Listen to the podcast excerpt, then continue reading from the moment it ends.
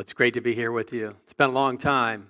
I love this church. I love your leaders. I've known Scott and Steve for a long, long time, and I appreciate their ministry. Steve's one of the best communicators I've heard on a week to week basis. He just delivers a solid message. And uh, before I get into the message today, let me give you a quick update on the ministry of CFR. Uh, for 42 years, we've been focused on funding ministry so lives can be changed. And a few months ago, we surpassed a major milestone we have now funded more than $1 billion worth of ministry projects since our inception. That is a great thing because that translates into changed lives. Uh, the way, yeah. That's what it's all about. We couldn't do any of it without you and without your partnership. So, the way our ministry model works, it's really pretty simple. Thousands of families, people like you and I, have invested a portion of our savings emergency funds, IRAs, old 401ks at CFR, so we can help churches like Vero buy land and build buildings, make improvements, add campuses, uh, all sorts of things for God's glory and to help grow His kingdom. I've been part of the ministry for 17 years, and I've discovered there are three primary reasons why people love to invest at CFR. First, they love the interest rates that we're able to pay. They're higher than what you might expect and better than what your secular institution is going to offer. A second, people love helping churches and love helping churches save money on their loans. Because we are a not for profit Christian ministry and we operate very efficiently, we're able to offer very competitive loan rates to the churches that need to borrow. And uh, that means that there is more money for ministry, more money to make disciples, more money for missions. We think that's good stewardship and just makes a lot of sense. And finally, people love to be a part of something that's making a difference for eternity. Right now, we have over 40 church construction projects going on somewhere in this country. So when you invest at CFR, you're helping to build a church. You're helping to make one of those projects a reality. If you want to find out more, come talk to me after our time of worship. I can give you an investor's packet like this that you can take home and read, and I can answer any questions you have. Thank you so much for your partnership here. Collectively, you have well over a million dollars invested with us. So you're helping us do our ministry all over the country. Thanks for helping us fund ministry and change lives. Now, let me pray and then we'll get into the message here. Uh, God, we, we know you're present here and we know you have a word for us. So we simply ask that we can uh, quiet our minds, uh, open our hearts, and be willing to receive whatever you have for us today. In Jesus' name we pray. Amen. Well, I was traveling a few weeks ago and I went out for a walk, as I do, trying to get in my 10,000 steps for the day. And instead of listening to music or a podcast like I normally do, I simply paid attention to my surroundings. More specifically, I paid attention to the street signs I encountered and thought about what they meant. Here is an interesting one speed limit 14 miles per hour. You notice that sign. Why not 15 miles per hour? Well, it wouldn't capture your attention because you've seen lots of those speed limit signs that say 15 mph. You probably just ignore it. Why not 13 miles per hour? Well, 13 is an unlucky number. You can't have that. So 14 miles an hour is just right for this residential area. Here's a common sign stop. It's the most popular sign in the world. You see it all the time, but some of you still don't know what it means. You think it means slow down just enough till you make sure the intersection's clear, then accelerate. That's wrong. Uh, if somebody keeps hitting you in the face and you say stop, you don't mean slow down. Just hit me a little bit slower, do you? You mean stop. Check this one out. No parking, fire lane. Really? Where is the fire? I can't park here for five minutes to drop off a plate of cookies to the fine folks who live here. How about if we change the sign to read, if you smell smoke and see flames, don't park here? In fact, don't park anywhere. Just keep driving because you don't want to be anywhere near a fire. Here's one I've never seen before. I'm not sure what it means. Weight reduced 50%. What action step do you take when you see this sign? You start throwing stuff out of your car to lighten the load? All right, kids, get out. Mom, you too. You're going to have to walk the rest of the way. Take your phones too. Every little bit helps. All I really know here is that the weight reduction requirement took effect on 22222, probably at 2:22 p.m. Think about the people who first saw that sign on 222 22. Man, if we had just come down this road a day earlier, we would have been fine. I don't know what we're going to do now. Here's the last one. This is a scary sign outside my hotel room. They want you to notice this sign. I know because it says in big letters, notice. You are parking and leaving your vehicle at your own risk. Please, I like how they're polite here. Please lock all doors, not just some of them, and windows. Don't know how to lock a window, I know how to roll one up. After, glad they said after removing any property or valuables from your vehicle. And then they get to the point. The hotel will not, in any event, be liable for loss or damage to your vehicle or property. Wow, what a surprise. How much did they have to pay a lawyer to come up with that wording? There are lots of signs out there, and that's not new. 50 years ago, the Five Man Electrical Band re- released a song with the lyrics Sign, sign, everywhere a sign, blocking out the scenery, breaking my mind. Do this, don't do that. Can't you read the sign? Can't you read the sign? God gives us signs too. But I wonder how often we miss the signs the Creator hangs right in front of our faces. Sometimes we just don't see them, or if we do, we simply ignore them altogether. Steve asked if I would share a message related to stewardship or giving or generosity. And of course, the most basic stewardship principle is that God owns it all. We already know that. But I wondered, what are the signs God uses to show us that He is the great giver? He is the generous one. From everlasting to everlasting, he gives and gives and gives. How does he communicate that reality to us? Well, maybe in more ways than you might have considered. And that's what I want to talk about today.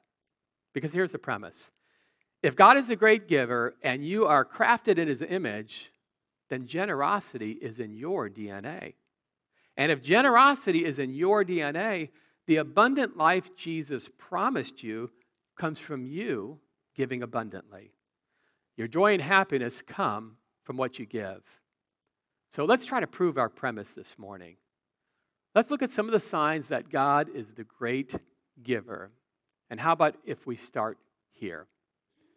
For God so loved the world, he gave.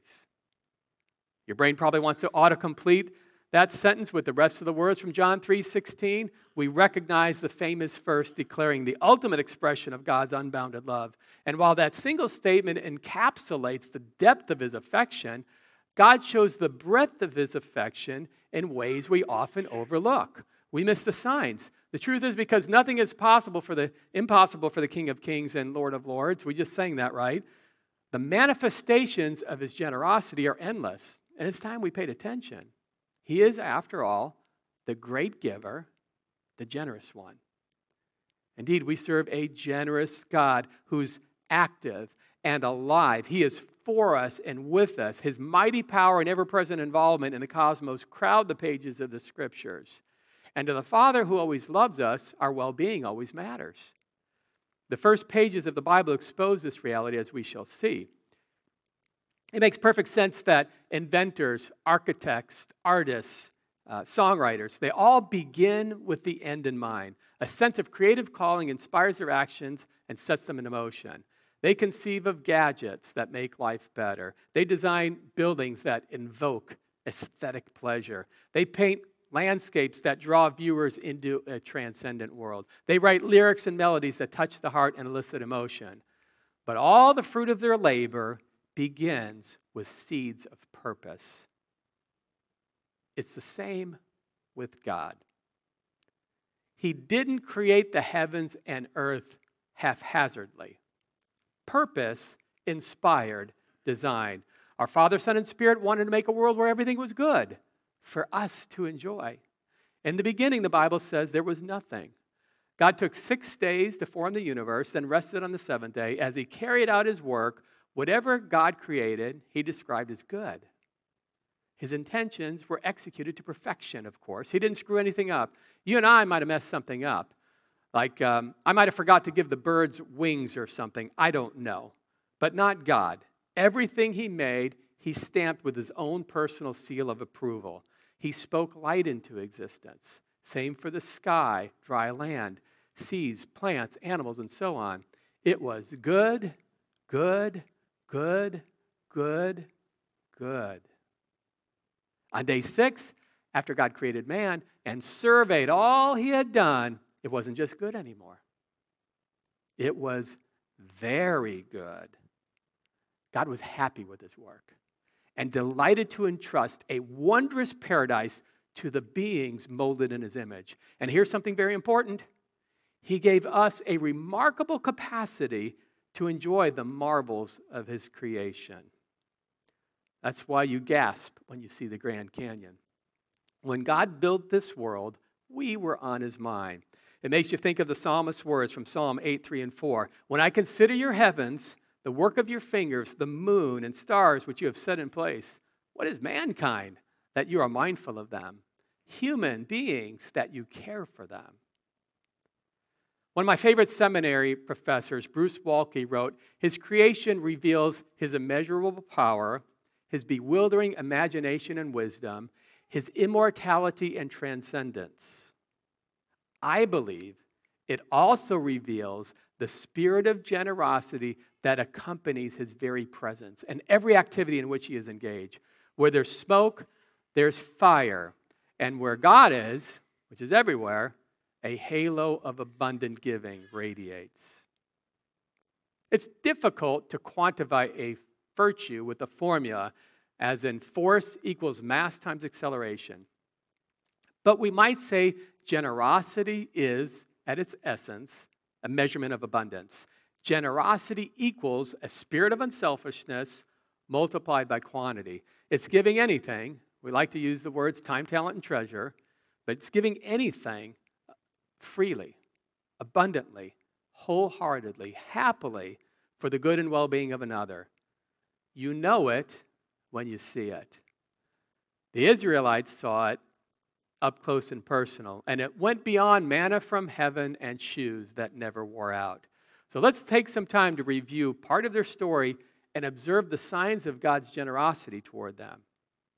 First, they observed God employ his power to rescue them after four centuries of bondage. That was a generous gesture, wouldn't you say? He recruited a reluctant shepherd named Moses to represent his people and act as their military general. After several appearances before Pharaoh, a series of unpleasant to deadly plagues, and a final warning to their captor in chief, Moses secured permission to take the Hebrews and leave. We should note here that God made sure they didn't walk away empty handed. He somehow inspired the Egyptians to be favorably disposed toward this people of his. So when the Hebrews asked for parting gifts, silver, gold, and clothing, the Egyptians complied. Sounds like a storybook ending, right? Well, not so fast. Soon after their march out of captivity, the plot twists like a salty pretzel. Pharaoh flinched. He had a change of heart. Exodus 14 9 and 10 reads, the Egyptians, all Pharaoh's horses and chariots, horsemen and troops, pursued the Israelites and overtook them as they camped by the sea. As Pharaoh approached, the Israelites looked up, and there were the Egyptians marching after them. They were terrified. They cried out to the Lord. This wasn't part of the script, was it? This was almost like you're pardoned by the president, but on your way home, a firing squad pulls you over. Now, these Israelites, they're trapped between the devil and the deep Red Sea, and desperation overwhelms them. Disaster seems imminent. There's a roadblock ahead and a burnt bridge behind. There's nowhere to run and nowhere to hide. What just happened? With their collective fight or flight mechanism activated, the Israelites, they freeze and they cry out to the Lord. Ever been there? standing in their sandals, out of hope at the end of your rope, crying out for help because you're helpless on your own. Maybe you weren't physically imprisoned and your issue wasn't life or death, but it felt that way. Or it feels that way today because your problem isn't in the past. You're stuck now. Your finances are lean. Your job is in jeopardy. Your marriage is shaky. Your diagnosis is scary. Your family's fighting. Your friends are few and far between. You're facing a giant, feeling alone, hanging on for dear life. Whatever the case, take heart. The great giver, your rescuer and redeemer, is strong. With the Israelites wallowing in fear, babbling nonsense, Moses speaks. Do not be afraid. Stand firm, and you will see the deliverance the Lord will bring you today. Wow, that's confidence. That sounds like Tom Brady in the huddle during a fourth quarter comeback. Hey, guys, I know we're down by six. There's not much time on the clock, but we've got this. Follow my lead. We're going to win this game. We know what happens next, right? Yeah, Tom Brady wins the game. We know that. Um, but here, with the Israelites, the Lord parts the waters, the Israelites escape on dry ground, and the Egyptian army gets swallowed up by the sea. The people would talk about this event for centuries. We're talking about it today. It's a picture of God's power illustrating grace and goodness generously applied. But wait, there's more. More signs of God's generosity. God was generous with his power, but during the Exodus, God was generous with his presence too. Fully engaged in their plight, he led them. He guided them every step of the way in a visible manner. In a pillar of cloud by day, that gave them some shade from the sun, and a pillar of fire by night, which lit the darkness. God led them. He never, let, he never left them. No. He was always there. That's so like God. Our Father God wants to be with us. It makes him happy. After Moses died, God appointed Joshua to take the Israelites across the finish line into the promised land. How did he inspire this young warrior to lead on, stay strong, be courageous? Simple. God just told him he'd be with them. I will never leave you nor forsake you. The Lord your God will be with you wherever you go. What a gift. It's the same gift that Jesus offers to us. After handing out our marching orders in what we call the Great Commission go and make disciples our Savior says, I am with you always, even until the end of the age. That's a long time. He didn't say, I'll be with you until the end of the month, or at least next Tuesday. Or I'll be with you until my schedule clutters up. I'll be with you until something more important arises. Or I'll be with you until you get over the hump. Or I'll be with you if you stay on my good side, or I'll be with you if you show up at church in person every week. Or I'll be with you if you tithe, or I'll be with you if you promise to be perfect just like me. No. There is no with you if you language from Jesus. He's with you for the long haul. And by long haul, I mean eternity. Jesus was with you yesterday, he's with you today, and he'll be with you tomorrow. You might say that Jesus is generous with his time. And he wants to spend it with people like you. Yeah, you. If you're in doubt, ask Zacchaeus, the crooked tax collector. Ask Lazarus, the friend he wept for. Ask the ragtag group of fishermen, his budding entourage. Ask the blind man, the woman at the well, and the woman who wouldn't stop bleeding. Ask the centurion, or Peter's mother in law, Ask the demon possessed. Ask the children he laughed with, the lepers he healed, the thousands he fed. Go ahead. Ask the little, the least, the lost, and the lonely. Ask a partridge in a pear tree, for all I care. Ask away. You might even ask my friend Judy Reed, but you'll have to wait until you get to heaven to do that. Judy Reed had cancer. She was single, alone, and way too young to die. I was an inexperienced, unschooled minister when I walked in to visit her at Moffitt Cancer Center in Tampa. I strolled in with my highlighted Bible in my hand. I was nervous.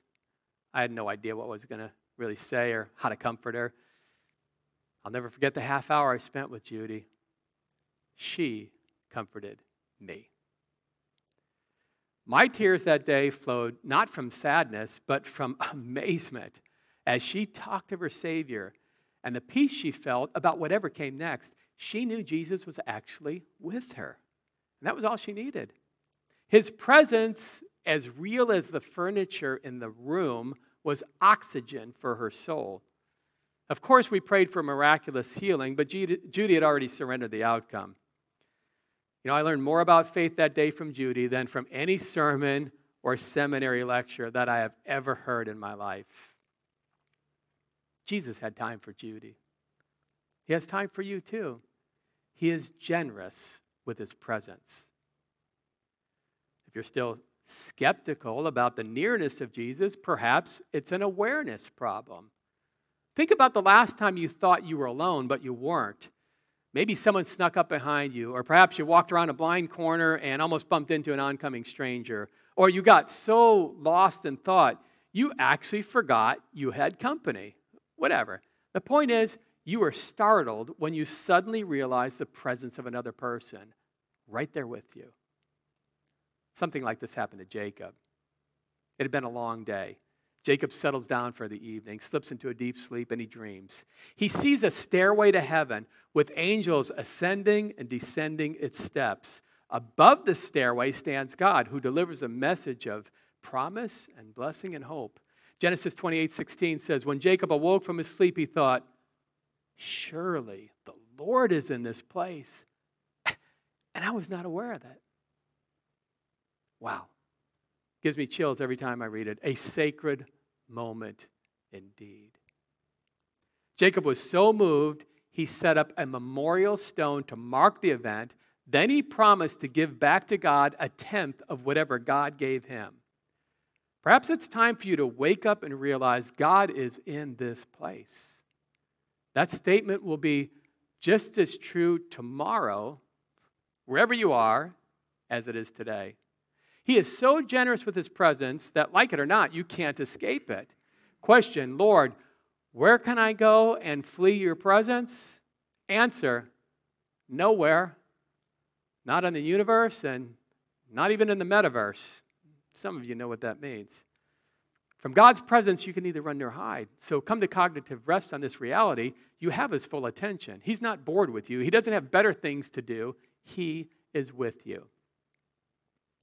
So let's circle back to the Israelites on their desert journey. This would last a while, say 40 years. Already generous with his power and presence, God now displays his open handedness by providing for their physical needs.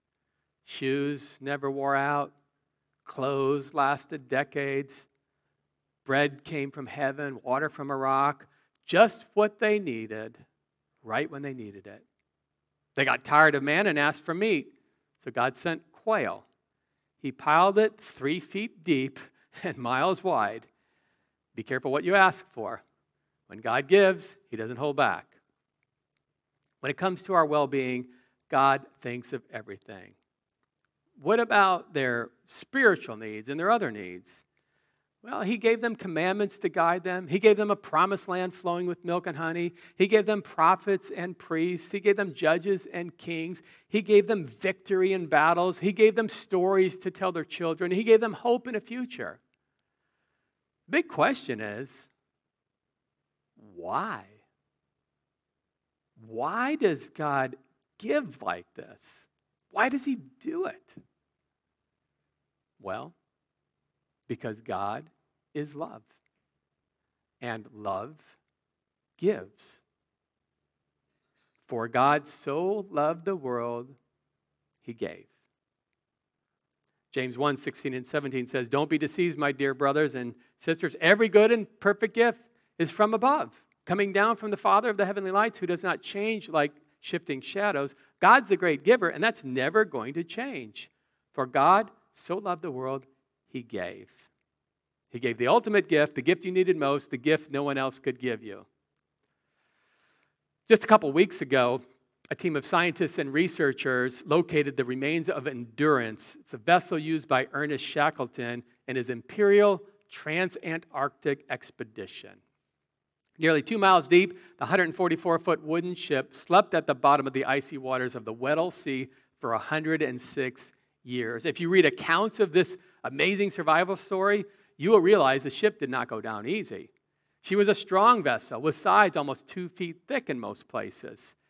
For five months, she faithfully carried the 28 men on board toward their destination, but merely a day or so before expected landfall, her voyage ended as she got trapped uh, in ice. Uh, the vessel was stuck in a frozen prison, immobilized, creaking, groaning. She lasted nine more painful months. On November 21st, 1915, millions of tons of ice won the standoff, crushing endurance and spitting her to the bottom of the sea. Now what? Imagine their challenges ferocious weather, fickle ocean currents, uncertain food supplies, unspoken fears, hundreds and hundreds of miles from civilization, and no endurance to bring them home. Shackleton and his crew salvaged three smaller lifeboats and a host of useful supplies, setting up camp on a giant ice floe. It's a big sheet of ice. Um, this was the most inhospitable place on planet Earth, but they might as well have been on the dark side of the moon. One fact they knew for sure they were completely on their own. The ship Endurance couldn't save them, no one could save them. They knew they had to save themselves. What follows is an unbelievable tale of perseverance, bravery, and sheer willpower. There's simply no other survival story like, quite like it. We don't have time to chronicle the details, but what's so amazing is all 28 men lived and made it back to where their adventure had started two years earlier. Through brilliant leadership, cooperation, and a passionate desire to survive, they were able to save themselves. When I read the final page of a book about this expedition and closed its covers a couple of weeks ago, I realized that Shackleton did something physically that we can't do spiritually. You can't save yourself.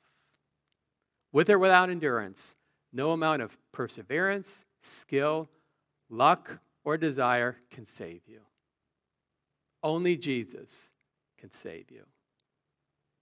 For God so loved the world he gave. He gave his one and only Son, that whoever believes in him shall not perish, but have eternal life. When you were shipwrecked, marooned on a giant block of floating ice, tossed by the wind and waves, distant from an abundant life, cold, wet, hungry, hopeless, and helpless, Jesus came to find you. You didn't find him. He found you. And He gave His life for your life. As we close this morning, I hope you don't miss the signs. God is the great giver, He is the generous one. Haven't we proven our original premise? God's the great giver? I, I think so. What now? Well, you're crafted in His image. Therefore, Generosity is in your DNA. Maybe it's time for you and I to go out there and prove it. Your happiness and well being depend on it. Let's pray. Father God, we're so thankful for your word, which enlightens us, tells us stories, brings us truth, eternal truth. We're thankful for your spirit that works in our hearts and our minds to persuade us and convict us and convince us and encourage us and do all the things your Spirit does. Lord, I pray that we can um, not develop amnesia to all the good things that you're doing for us and that you're giving us. And you express your generosity in a multiple, uh, amazing amount of ways. Help us to remember that and appreciate that and thank you for that. And in turn, become people who are as generous as you. In Jesus' name we pray. Amen.